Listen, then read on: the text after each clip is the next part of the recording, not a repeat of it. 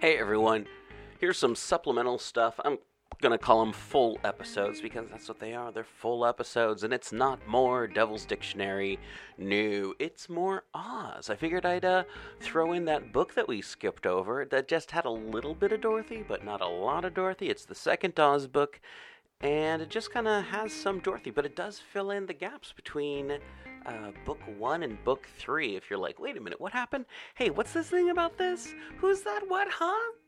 We're gonna have it. And you know what? We're gonna give it to you. And you know who's gonna help us give it to you? Found Item Clothing, of course. You can get all of your favorite cool guy, cool gal, cool everyone t-shirts. I love my uh, my Revenge of the Nerds uh, booger type T-shirts that I have, like uh, Greasy Tony's and uh, other ones that I'm not gonna say because this is a family episode. So you know, hey, if you want sassy T-shirts from your favorite '80s and '90s films, FoundItemClothing.com, and of course, of course, of course, Highland Cow Woolly Bull slippers. They're just called Highland Cow slippers, but I like saying Woolly Bull. All right, check out um, bunnyslippers.com. Hey, do you like uh, those those uh, slippers that Val Kilmer's character Christopher Knight, I think it is, wore in Real Genius? Oh, they've got everything you need, even the little dealy bobber things, the alien uh, things that he wore. They've got the whole outfit. I mean, you have to supply the pants and the socks and the underwear. I don't know if he wore underwear. That's that's up to you. That's between you and your creator or your concept of philosophy of whatever. I don't care. Hey, you want to listen to some Oz? I've got some Oz. And also, also, also, not for this, we've got uh, some Ken Hite coming up on People's Guide to the Cthulhu Mythos, our monthly show about the Cthulhu Mythos. You know it. You like it. Maybe. Hopefully. I don't know. and Ken Hite's going to be talking about ghouls in literature because we're going to be talking about ghouls. And also, we've got some stuff coming up from David Heath about alternate forms of Dracula. And what else do we have coming up? We've got some talk about the Devil's Dictionary with David Heath as well. So look forward to that. Hey, do you have something that you want to send me? Do you have questions that you want to ask? We'll do mailbag episodes here and once in a while, but right now we need more people to send some stuff. We got some real good questions from a guy named Mateo. Mateo, thank you for your questions. And anyone else out there who has questions for us, go to pgttcm.com, contact, or ask questions on our Facebook group for People's Guide to the Cthulhu Mythos and Black Clock Audio Tales. And we're also on Instagram. Here we go. Chapter 8 The Foolish Owl and the Wise Donkey. On they went, and half an hour's steady walking brought them to a house somewhat better than the two they had already passed. It stood close to the roadside, and over the door was a sign that read, Miss Foolish Owl and Mr. Wise Donkey, Public Advisors. When Ojo read this sign aloud, Scraps said laughingly, Well, here is a place to get all the advice we want. Maybe more than we need. Let's go in. The boy knocked at the door. Come in, called a deep bass voice.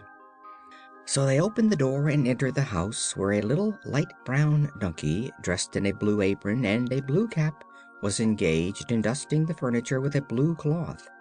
On a shelf over the window sat a great blue owl with a blue sunbonnet on her head, blinking her big round eyes at the visitors. Good morning, said the donkey in his deep voice, which seemed bigger than he was. Did you come to us for advice? Why, we came, anyhow, replied Scraps. And now we are here, we may as well have some advice. It's free, isn't it? Certainly, said the donkey. Advice doesn't cost anything, unless you follow it. Permit me to say, by the way, that you are the queerest lot of travelers that ever came to my shop. Judging you merely by appearances, I think you'd better talk to the foolish owl yonder. They turned to look at the bird, which fluttered its wings and stared back at them with its big eyes. "Hooty tooty toot!" Cried the Owl.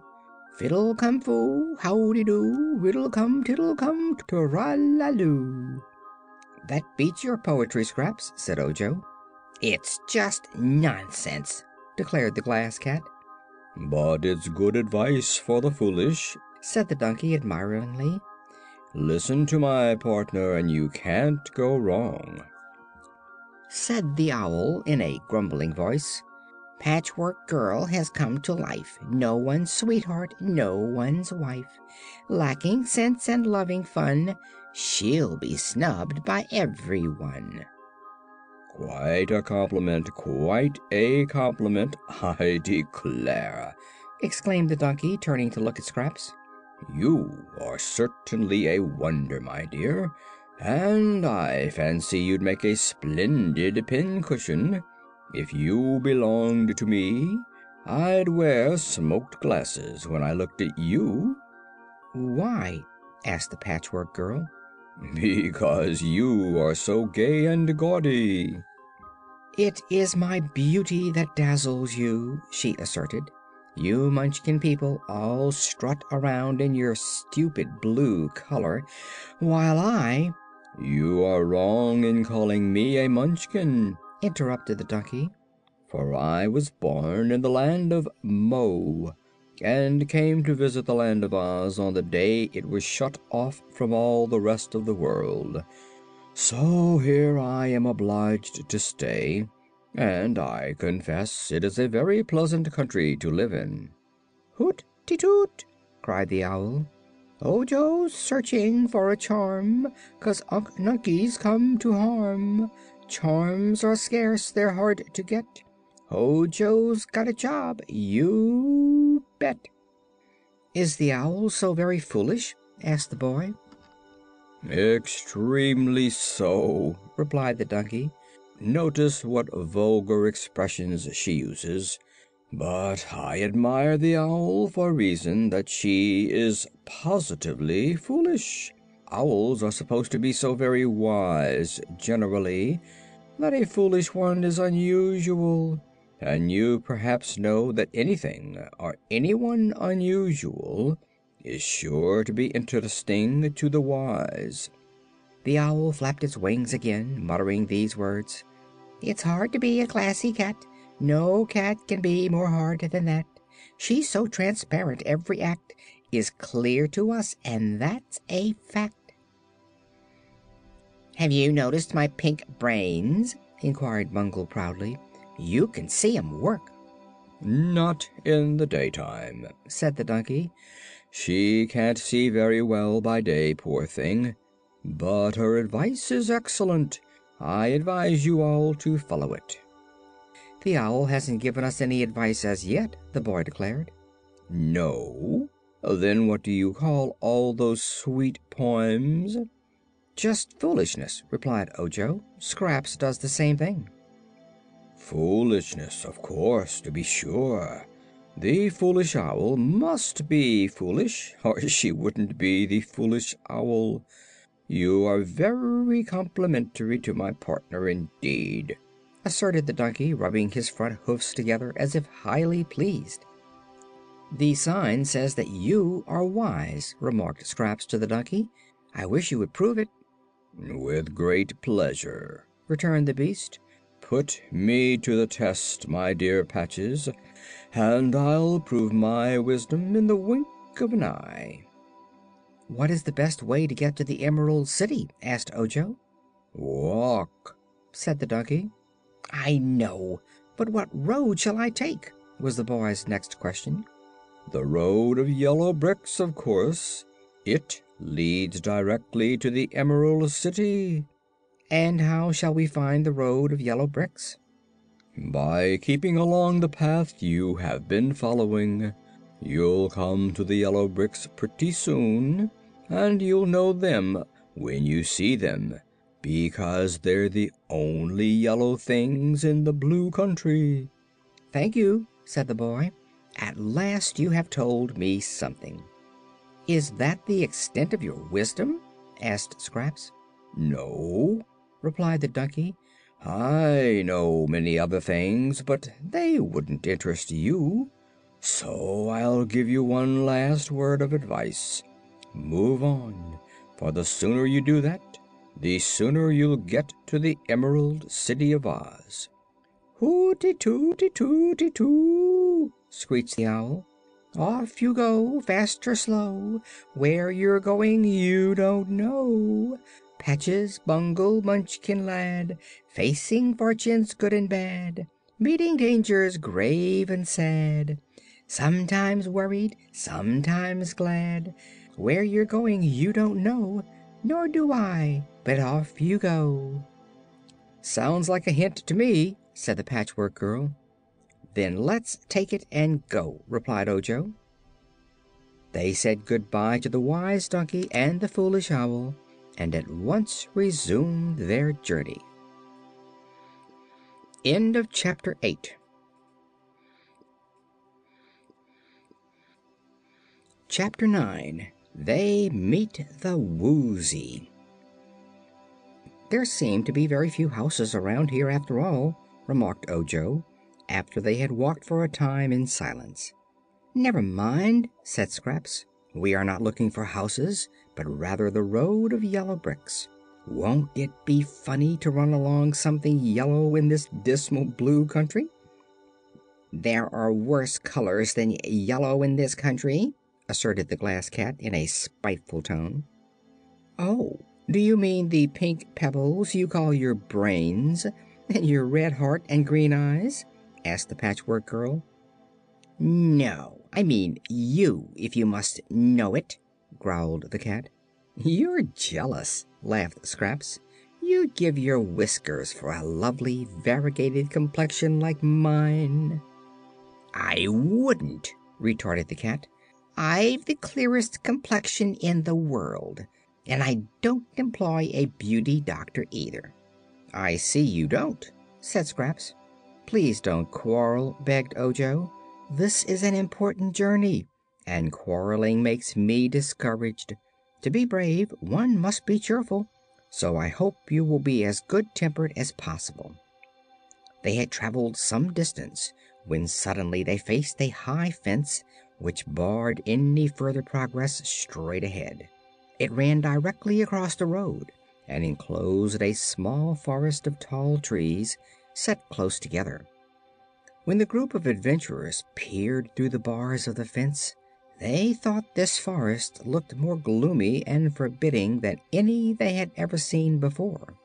They soon discovered that the path they had been following now made a bend and passed around the enclosure, but what made Ojo stop and look thoughtful was a sign painted on the fence which read: "Beware of the Woozy."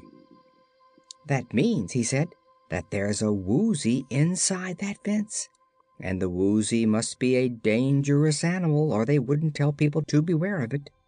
"Let's keep out, then," replied Scraps. "That path is outside the fence, and Mr. Woozy may have all his little forest to himself, for all we care." "But one of our errands is to find a Woozy," Ojo explained. "The Magician wants me to get three hairs from the end of a Woozy's tail." "Let's go and find some other Woozy," suggested the cat. "This one is ugly and dangerous, or they wouldn't cage him up. Maybe we shall find another that is tame and gentle." "Perhaps there isn't any other at all," answered Ojo. "The sign doesn't say 'Beware a Woozy.' It says 'Beware the Woozy,' which may mean there's only one in all the Land of Oz." "Then," said Scraps, "suppose we go in and find him. Very likely, if we ask him politely to let us pull three hairs out of the tip of his tail, he won't hurt us." "It would hurt him, I'm sure, and that would make him cross," said the cat. "You needn't worry, Bungle," remarked the Patchwork Girl, "for if there is danger you can climb a tree. Ojo and I are not afraid, are we, Ojo?" "I am, a little," the boy admitted. "But this danger must be faced if we intend to save poor Unc Nunkie. How shall we get over the fence?" "Climb," answered Scraps, and at once she began climbing up the rows of bars. Ojo followed and found it more easy than he had expected. When they got to the top of the fence they began to get down on the other side and soon were in the forest. The Glass Cat, being small, crept between the lower bars and joined them. Here there was no path of any sort, so they entered the woods, the boy leading the way, and wandered through the trees until they were nearly in the center of the forest. They now came upon a clear space in which stood a rocky cave. So far they had met no living creatures, but when Ojo saw the cave he knew it must be the den of the Woozy. It is hard to face any savage beast without a sinking of the heart, but still more terrifying is it to face an unknown beast which you have never seen even a picture of. So there is little wonder that the pulses of the Munchkin boy beat fast as he and his companions stood facing the cave. The opening was perfectly square and about big enough to admit a goat. Ah, "I guess the Woozy is asleep," said Scraps. "Shall I throw in a stone to waken him?" "No, please don't," answered Ojo, his voice trembling a little. "I'm in no hurry." But he had not long to wait, for the Woozy heard the sound of voices and came trotting out of his cave. As this is the only Woozy that has ever lived, either in the Land of Oz or out of it, I must describe it to you. The creature was all squares and flat surfaces and edges. Its head was an exact square, like one of the building blocks a child plays with. Therefore it had no ears, but heard sounds through two openings in the upper corners. Its nose, being in the center of a square surface, was flat, while the mouth was formed by the opening of the lower edge of the block. The body of the Woozy was much larger than its head, but it was likewise block shaped, being twice as long as it was wide and high. The tail was square and stubby and perfectly straight, and the four legs were made in the same way, each being four sided. The animal was covered with a thick, smooth skin and had no hair at all except at the extreme end of its tail where there grew exactly three stiff, stubby hairs. The beast was dark blue in color, and his face was not fierce nor ferocious in expression, but rather good humored and droll. Seeing the strangers, the Woozy folded his hind leg as if they had been hinged and sat down to look his visitors over. "Well, well!" he exclaimed. "What a queer lot you are! At first I thought some of those miserable Munchkin farmers had come to annoy me, but I am relieved to find you in their stead. It is plain to me that you are a remarkable group, as remarkable in your own way as I am in mine, and so you are welcome to my domain. Nice place, isn't it? But lonesome, dreadfully lonesome." "Why did they shut you up here?" asked Scraps who was regarding the queer square creature with some curiosity. "Because I eat up all the honey bees which the Munchkin farmers who live around here keep to make them honey." "Are you fond of eating honey bees?" inquired the boy. "Very. They are really delicious. But the farmers did not like to lose their bees, and so they tried to destroy me. Of course they couldn't do that." "Why not?" My skin is so thick and tough that nothing can get through it to hurt me. So, finding they could not destroy me, they drove me into this forest and built a fence around me. Unkind, wasn't it?" "But what do you eat now?" Asked Ojo. "Nothing at all. I've tried the leaves from the trees and the mosses and creeping vines, but they don't seem to suit my taste. So, there being no honey bees here, I've eaten nothing for years." "You must be awfully hungry," said the boy. "I've got some bread and cheese in my basket. Would you like that kind of food?" Mm, "Give me a nibble and I will try it. Then I can tell you better whether it is grateful to my appetite. returned the Woozy. So the boy opened his basket and broke a piece off the loaf of bread. He tossed it toward the Woozy, who cleverly caught it in his mouth and ate it in a twinkling. "Hmm, that's rather good," declared the animal. "Any more?" "Try some cheese," said Ojo, and threw down a piece. The Woozy ate that too, and smacked its long, thin lips. "Mmm, that's mighty good!" it exclaimed. "Any more?" "Plenty," replied Ojo.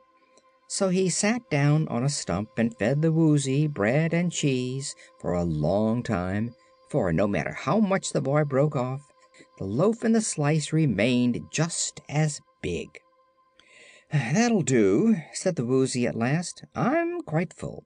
I hope the strange food won't give me indigestion." "I hope not," said Ojo. "It's what I eat."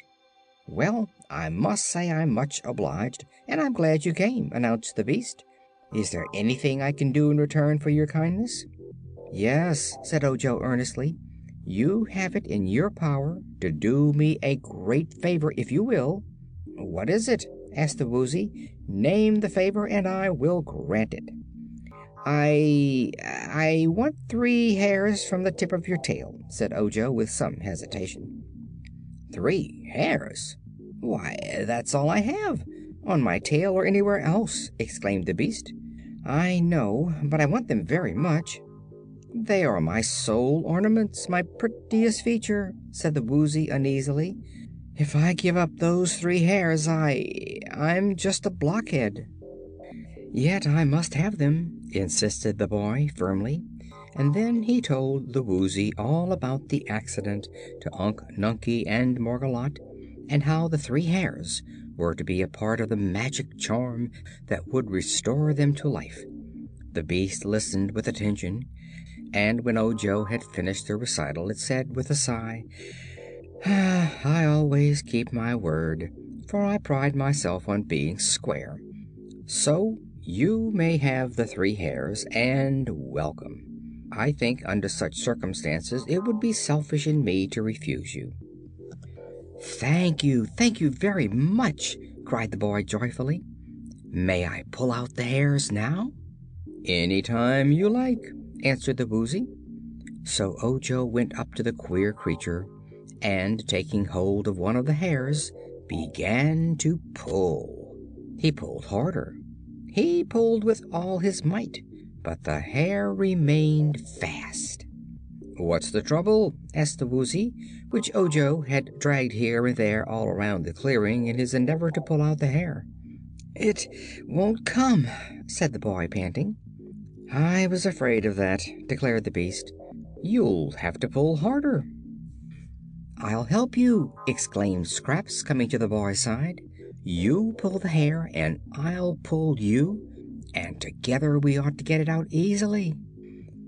"Wait a jiffy," called the Woozy, and then it went to a tree and hugged it with its front paws, so that its body couldn't be dragged around by the pull.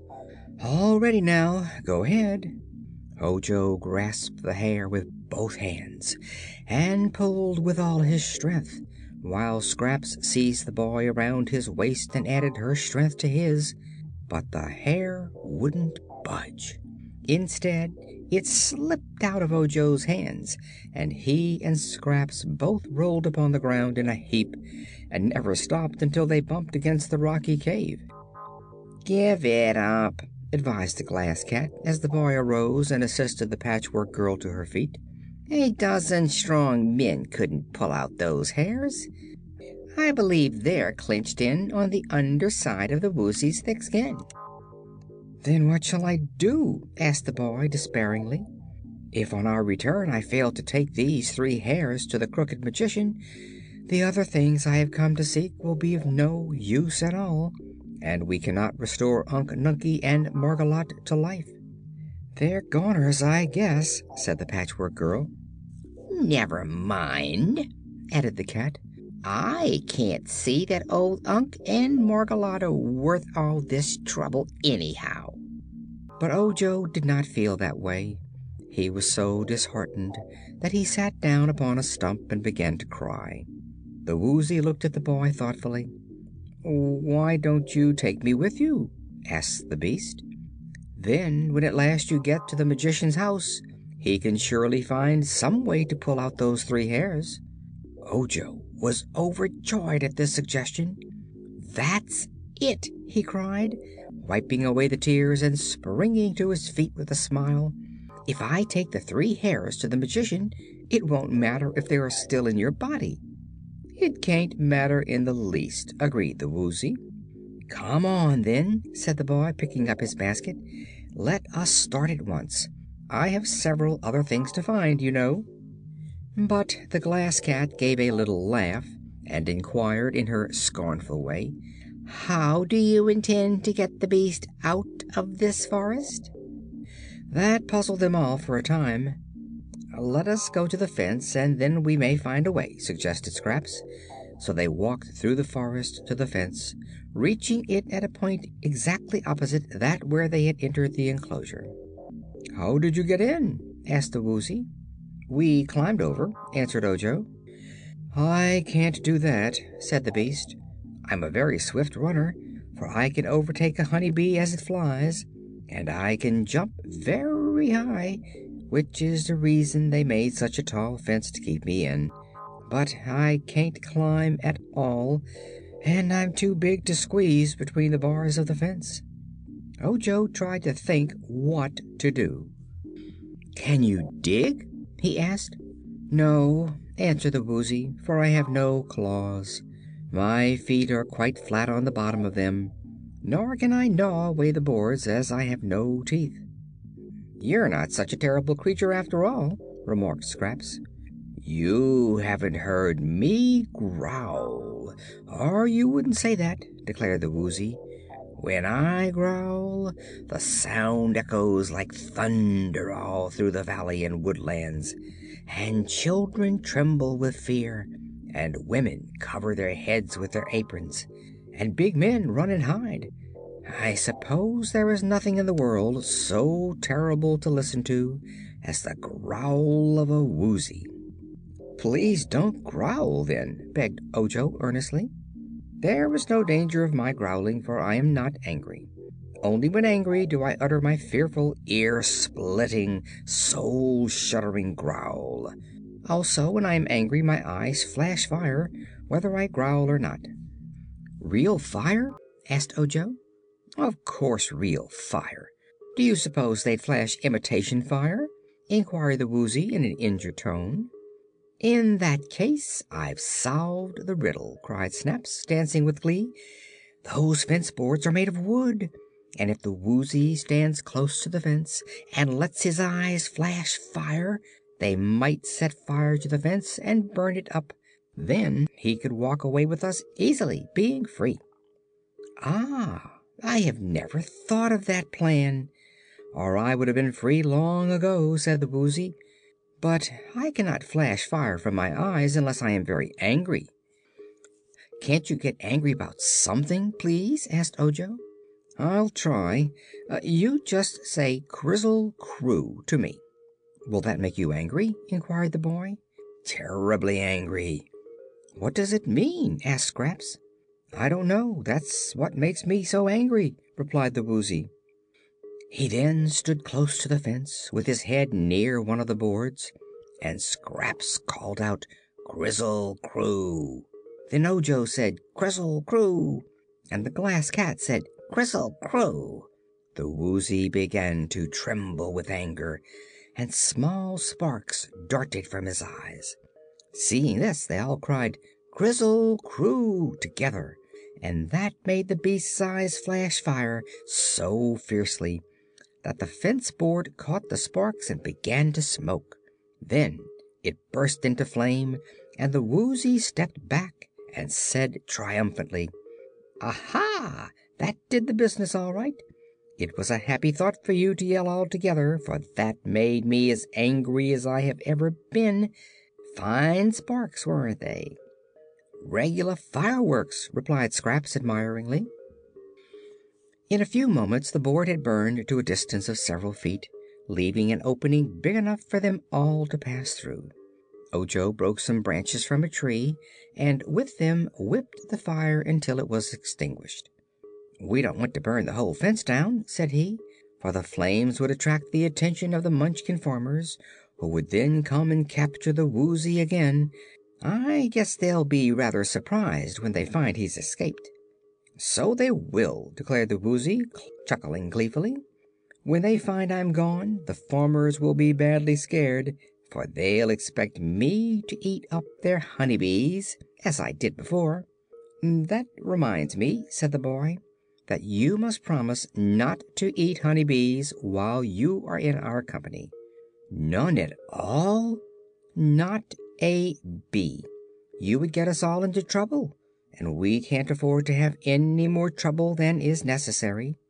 I'll feed you all the bread and cheese you want, and that must satisfy you."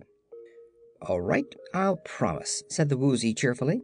"And when I promise anything you can depend on it, 'cause I'm square."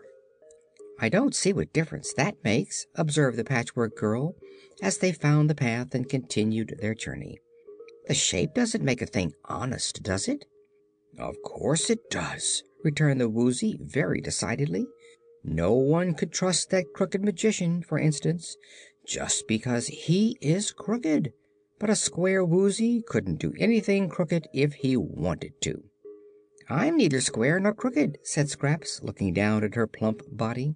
"No; you're round, so you're liable to do anything," asserted the Woozy. "Do not blame me, Miss Gorgeous, if I regard you with suspicion. Many a satin ribbon has a cotton back." Scraps didn't understand this, but she had an uneasy misgiving that she had a cotton back herself.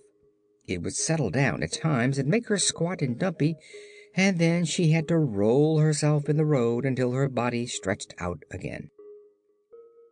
End of chapter 9 Chapter 10 Shaggy Man to the Rescue They had not gone very far before Bungle, who had run on ahead, came bounding back to say that the road of yellow bricks was just before them. At once they hurried forward to see what this famous road looked like. It was a broad road, but not straight, for it wandered over hill and dale and picked out the easiest places to go. All its length and breadth was paved with smooth bricks of a bright yellow color, so it was smooth and level except in a few places where the bricks had crumbled or been removed, leaving holes that might cause the unwary to stumble. "I wonder," said Ojo, looking up and down the road, "which way to go." "Where are you bound for?" asked the Woozy. "The Emerald City," he replied. "Then go west," said the Woozy. "I know this road pretty well, for I've chased many a honey bee over it." "Have you ever been to the Emerald City?" asked Scraps. "No; I am very shy by nature, as you may have noticed, so I haven't mingled much in society." "Are you afraid of men?" inquired the Patchwork Girl. "Me?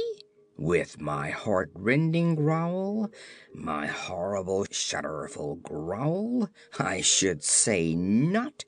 I am not afraid of anything," declared the Woozy. "I wish I could say the same," sighed Ojo. "I don't think we need to be afraid when we get to the Emerald City, for Unc Nunkie has told me that Ozma, our girl Ruler, is very lovely and kind and tries to help everyone who is in trouble. But they say there are many dangers lurking on the road to the great fairy city, and so we must be very careful." "I hope nothing will break me," said the Glass Cat, in a nervous voice. "I'm a little brittle, you know, and can't stand many hard knocks." "If anything could fade the colors on my lovely patches it would break my heart," said the Patchwork Girl. "I'm not sure you have a heart," Ojo reminded her. "Then it would break my cotton," persisted Scraps. "Do you think they are all fast colors, Ojo?" she asked anxiously. "They seem fast enough when you run," he replied, and then looking ahead of them he exclaimed: "Oh, what lovely trees!" They were certainly pretty to look at, and the travelers hurried forward to observe them more closely. "Why, they're not trees at all," said Scraps. "They're just monstrous plants." That is what they really were masses of great broad leaves which rose from the ground far into the air until they towered twice as high as the top of the Patchwork Girl's head, who was a little taller than Ojo. The plants formed rows on both sides of the road, and from each plant rose a dozen or more of the big, broad leaves, which swayed continually from side to side, although no wind was blowing. But the most curious thing about the swaying leaves was their color. They seemed to have a general groundwork of blue, but here and there other colors glinted at times through the blue.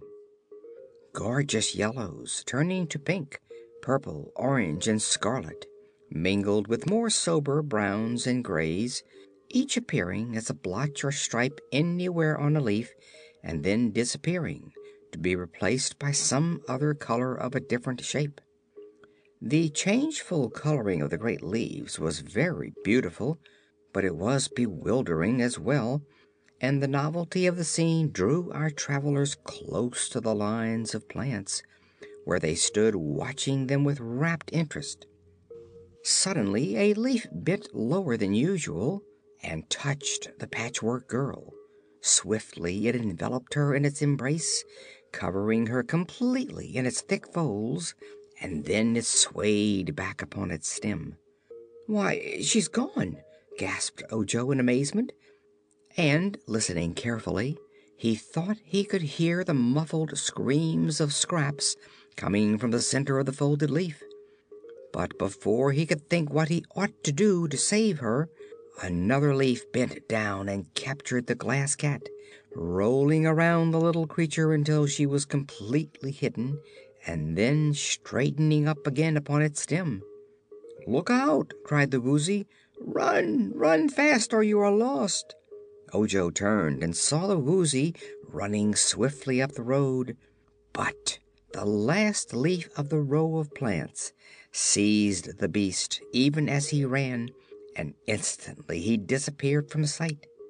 The boy had no chance to escape half a dozen of the great leaves were bending toward him from different directions, and as he stood hesitating one of them clutched him in its embrace. In a flash he was in the dark. Then he felt himself gently lifted until he was swaying in the air, with the folds of the leaf hugging him on all sides. At first he struggled hard to escape, crying out in anger, let me go! Let me go!" But neither struggles nor protests had any effect whatever. The leaf held him firmly and he was a prisoner. Then Ojo quieted himself and tried to think. Despair fell upon him when he remembered that all his little party had been captured, even as he was, and there was none to save them. I might have expected it, he sobbed miserably. I'm oh, Ojo the Unlucky, and something dreadful was sure to happen to me. He pushed against the leaf that held him and found it to be soft, but thick and firm. It was like a great bandage all around him, and he found it difficult to move his body or limbs in order to change their position. The minutes passed and became hours. Oh, Ojo wondered how long one could live in such a condition and if the leaf would gradually sap his strength and even his life in order to feed itself. The little Munchkin boy had never heard of any person dying in the Land of Oz, but he knew one could suffer a great deal of pain. His greatest fear at this time was that he would always remain imprisoned in the beautiful leaf and never see the light of day again. No sound came to him through the leaf. All around was intense silence.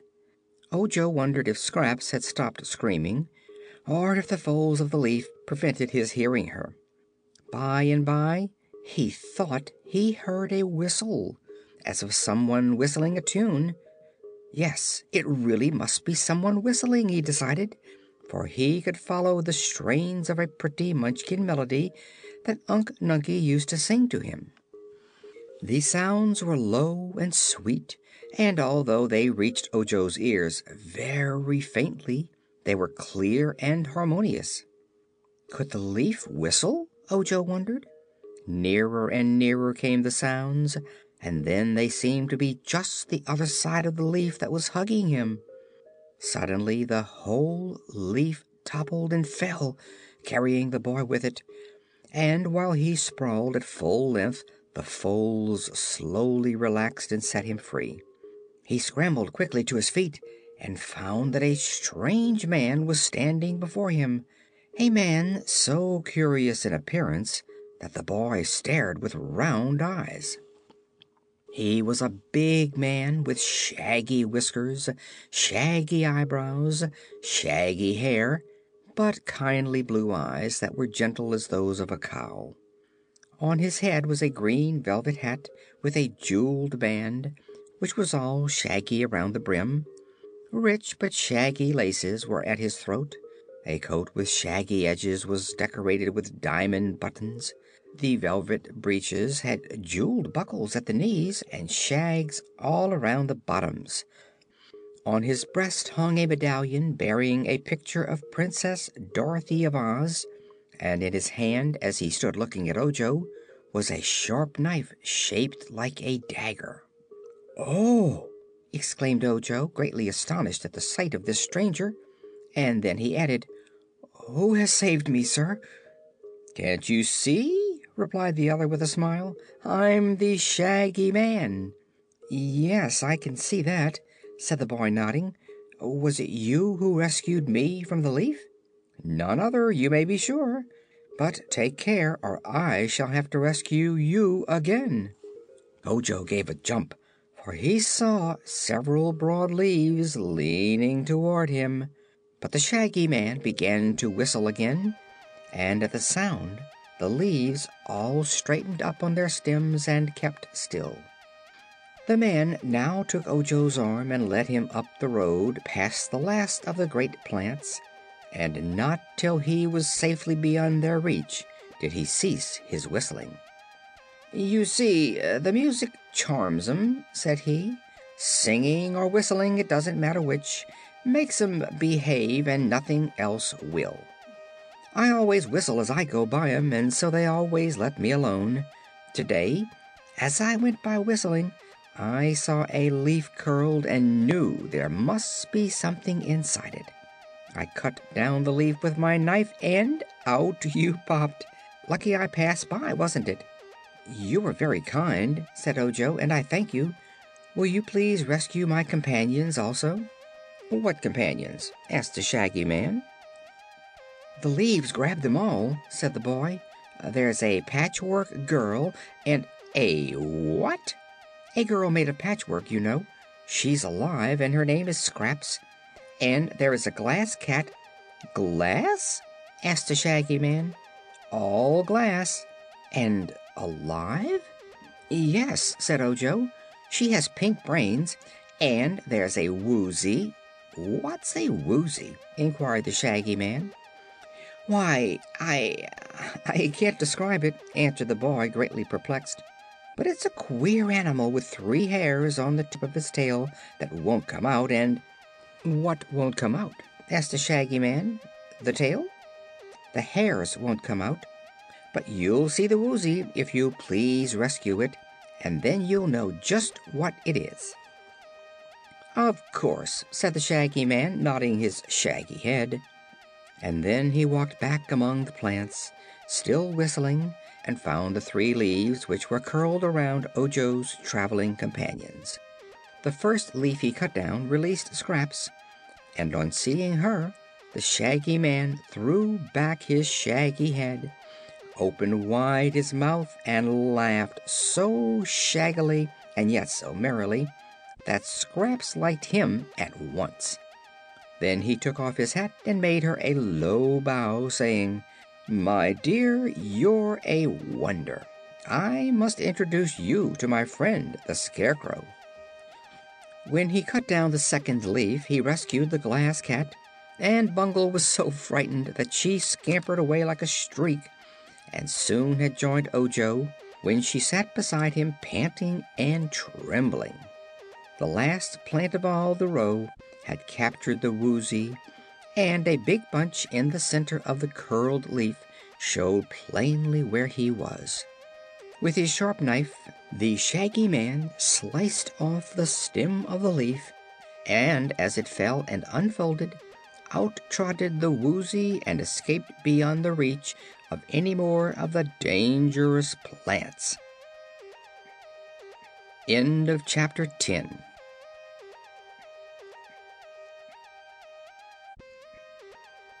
Hey everyone, thank you so much for listening to these extra episodes of The Patchwork Girl of Oz. I'm your host, DB Spitzer, and if you want to help this show and make sure that it is here in the future, you can always go to pgttcm.com and learn how to be a patron. Not through Patreon, but through podbean.com. And it helps the show.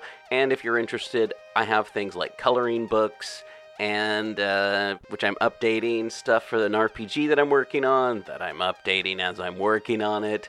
And I haven't any plans for any extra episodes yet. And if, uh, you know, that's not enough interaction for you, how about something that you can wear? Go to pgttcm.com, hit that shop button. You'll find shirts for this show, you'll find shirts for Dave's show. There's probably some articulate warbling shirts in there. Anyway, everything that you find on pgttcm.com, you'll find there. And of course, hey, bunnyslippers.com. Check out their Highland Cow slippers. They're pretty cool. I like them. They keep my feet warm. And they dust the floor as I walk around, which actually, no, I sweep, so that's not even a thing. Anyway, hey, let me know that you listen to the show. I wanna, I wanna know if you're actually out there. I, I, I get numbers, but I don't know if it's just bots these days. So thank you so much for listening, and stay safe, stay clean, stay out of other people's moist throat zone, moist vapor zone, moist whatever it is. Just you know, that's bad news. And uh, I I can't think of anything else. But you know, hey, stay safe. If if you're working and listening to this, hey, I'm I'm right there with you. I, I I've got a job packaging food and shipping it out. And yeah, I know we have uh, folks shipping our stuff through Amazon constantly and UPS, and all the people out there are doing hard work you know what? And uh, just a shout out to the folks at Panco. Uh, look up uh, mushroomjerky.com. That's that's that's something out there. It's it's super shelf stable. You can do things like take like a quart of milk, throw some in there, microwave it for about three minutes. You got yourself some mushroom soup. Anyway, that's just a tip from me. uh, yeah, no, thank you. Uh, Pan Mushroom for employing me and also creating a product that's like really good, uh, tasty, and wonderful uh, during this time of need when people need something other than just, I don't know, potato chips or something. It's a plant based protein and it's jerky. And you know what? Hey, everyone, you know what? Stay safe, stay awesome, and uh, oh man, I just don't want to get off the microphone because that means that it's